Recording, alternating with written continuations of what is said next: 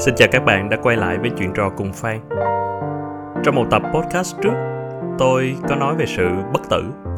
Giả định rằng là chúng ta có được sự bất tử thì chúng ta có mất đi ý nghĩa của cuộc sống. Và đó là một cuộc trò chuyện rất là thú vị với khách mời và co-host.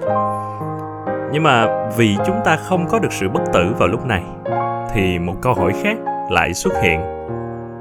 Ta sẽ để lại gì sau lưng? Có một dạo tôi có đọc một bài blog đã rất là cũ. Nói về những gì ta để lại phía sau Nếu ta đột ngột ra đi ở tuổi đôi mươi. Hiển nhiên, như bao nhiêu thế hệ con người Tôi đã từng suy nghĩ rất nhiều về cái chết. Và thú thật, tôi thường không ngăn chặn được một cái sự hoang mang. Nó nằm về mặt bản năng, bộc phát ở trong mình. Nếu mà bạn cũng như tôi Hãy thử suy nghĩ trực tiếp về cái chết nghĩ xem chuyện gì sẽ xảy ra sau khi bạn qua đời. Có thể là bạn đã từng nghĩ về điều đó, có thể chưa, hoặc không trực tiếp đối mặt với câu hỏi không hề dễ chịu này. Không gì cả. Không có gì cả, phải không? Không còn gì cả. Hãy dành một phút giây thử nghĩ xem, đừng huyễn hoặc mình bằng thiên đàng hay là địa ngục. Thật sự là không có gì cả. Bạn sẽ không còn biết gì nữa không cảm nhận được gì nữa, không nghe, không thấy. Không còn gì nữa. Một giấc ngủ không bao giờ tỉnh. Khi bạn khép mắt lại, và thế là hết. Có lẽ bạn cũng sẽ như tôi. Sợ hãi. Người ta không sợ cái chết. Người ta chỉ sợ những gì đến sau cái chết ấy. Sự trống rỗng vượt ra ngoài sự hiểu biết của chúng ta. Thứ chúng ta chưa từng trải nghiệm, mà cũng sẽ không bao giờ có cơ hội trải nghiệm để tháo gỡ đi nỗi sợ ấy thì tôi bỗng nghĩ, nhưng còn trước đó thì sao? Khi mà chúng ta đang còn sống, ta đang tạo ra những gì để mà khi chấm dứt cuộc sống, ta sẽ để lại phía sau? Một tài khoản facebook hay là một tài khoản tiktok, twitter với những hình ảnh sẽ không bao giờ được cập nhật nữa. Những status cuối cùng chán nản về cuộc sống như là một lời tuyên ngôn trước khi chết hay là một bài luận văn còn đang dang dở mà bạn chưa từng hứng thú phải làm? Hay là một công việc mà bạn nai lưng ra làm mỗi ngày? Tạm hướng suy nghĩ qua những điều tốt đẹp hơn sẽ không bao giờ đến. Hay là bạn sẽ để lại một người mà bạn thầm yêu mến hoặc là thầm ghét bỏ? Người sẽ chẳng bao giờ biết đến điều đó vì bạn không thể mở miệng ra nói tất cả những gì muốn nói.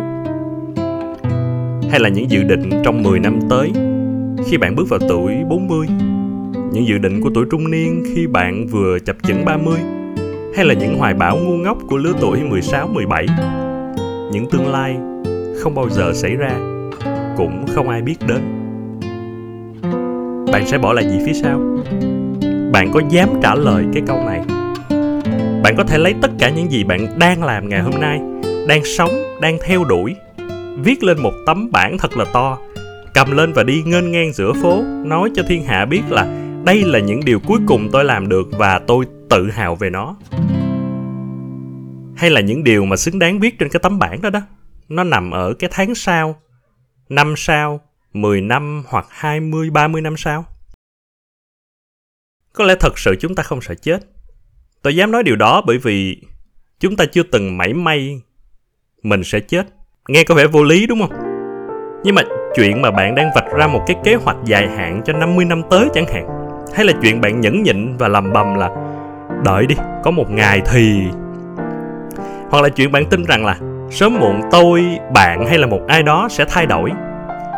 Tất cả những cái điều đó chẳng phải là bằng chứng rõ ràng của một cái sự vô tri về cái chết hay sao? Nhưng mà có một cái sự thật đau lòng rằng là cái chết rất là bất ngờ. Vì một nguyên nhân nào đó nó không phải diễn ra với một cái tỷ lệ rõ ràng là một trên bao nhiêu mà thực ra đối với tôi nó giống như là 50 50 vậy đó. Hoặc bạn tiếp tục sống, hoặc là bạn bỗng nhiên không sống nữa. Thì ờ, mỗi năm có khoảng 65 triệu người qua đời vì đủ loại nguyên nhân khác nhau ha.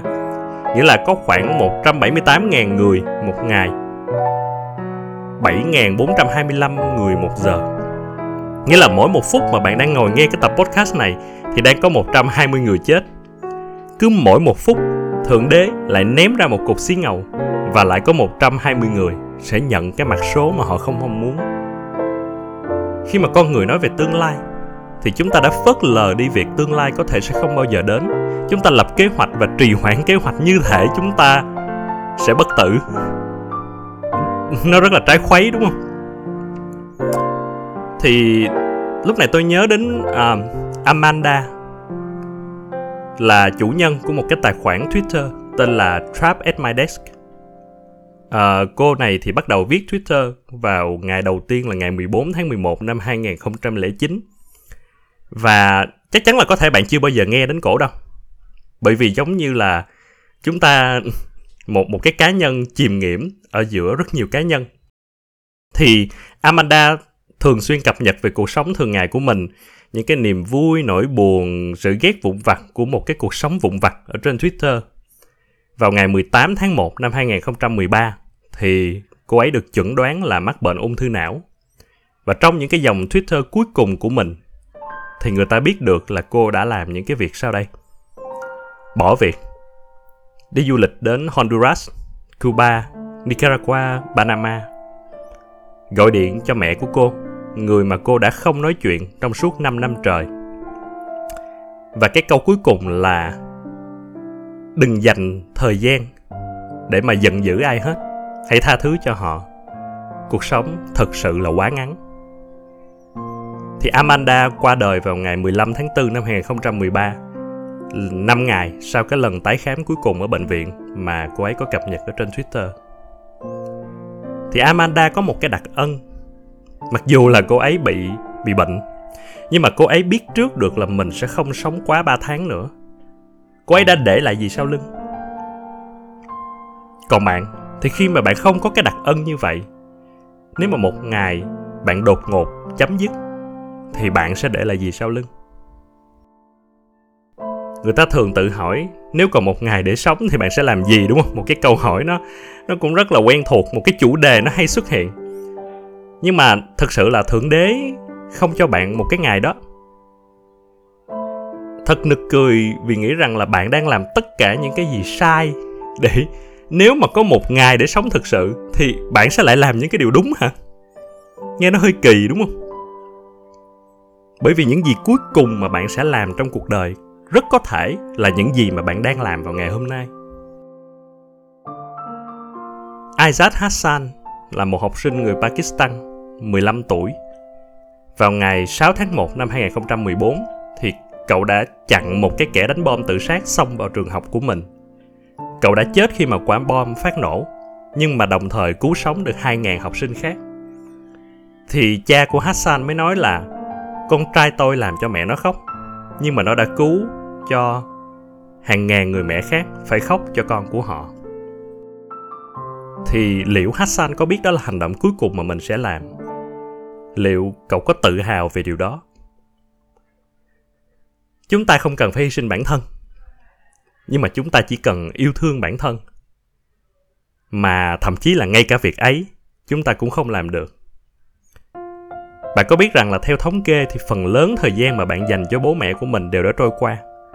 Khi bạn 18 tuổi và bước ra khỏi nhà thì thực sự là bạn đã kết thúc 90% thời gian ở cạnh bố mẹ mình trong cuộc đời này.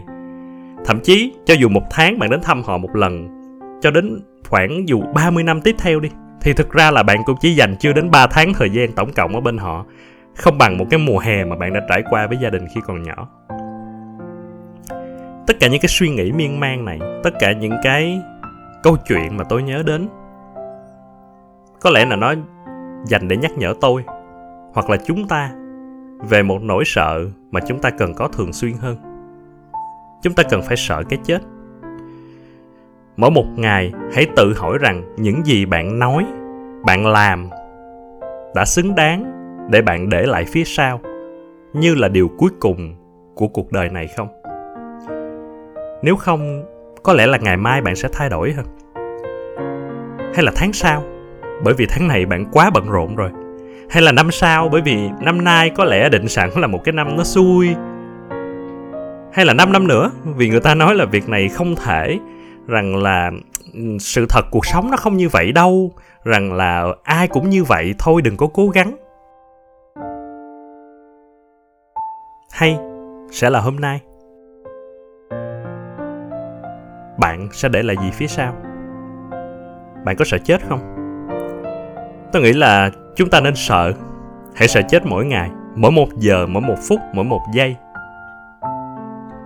vì ta có thể biết được mình yêu quý một ai đó tới mức nào khi người đó đã ra đi. Biết rằng là mình hối tiếc nhường nào khi đánh mất thứ gì đó. Nhưng mà ta không bao giờ biết mình sẽ hối tiếc cho cuộc đời của chính mình thế nào khi ta chết đi. Cảm ơn các bạn đã lắng nghe uh, tập podcast của ngày hôm nay. Nếu mà có những cái bình luận hoặc là những cái trao đổi cảm nghĩ à, thú vị nào đó muốn để lại cho mình thì hãy comment ở trong phần review của Apple Podcast hoặc là à, trong cái phần trả lời câu hỏi của Spotify. Hoặc là trong mỗi tập thì mình đều có dẫn một cái đường link để mà đến một cái form. Và bạn có thể gửi gắm những gì mà bạn muốn gửi gắm à, cho podcast chuyện trò cùng fan ở đó. Cảm ơn và hẹn gặp lại.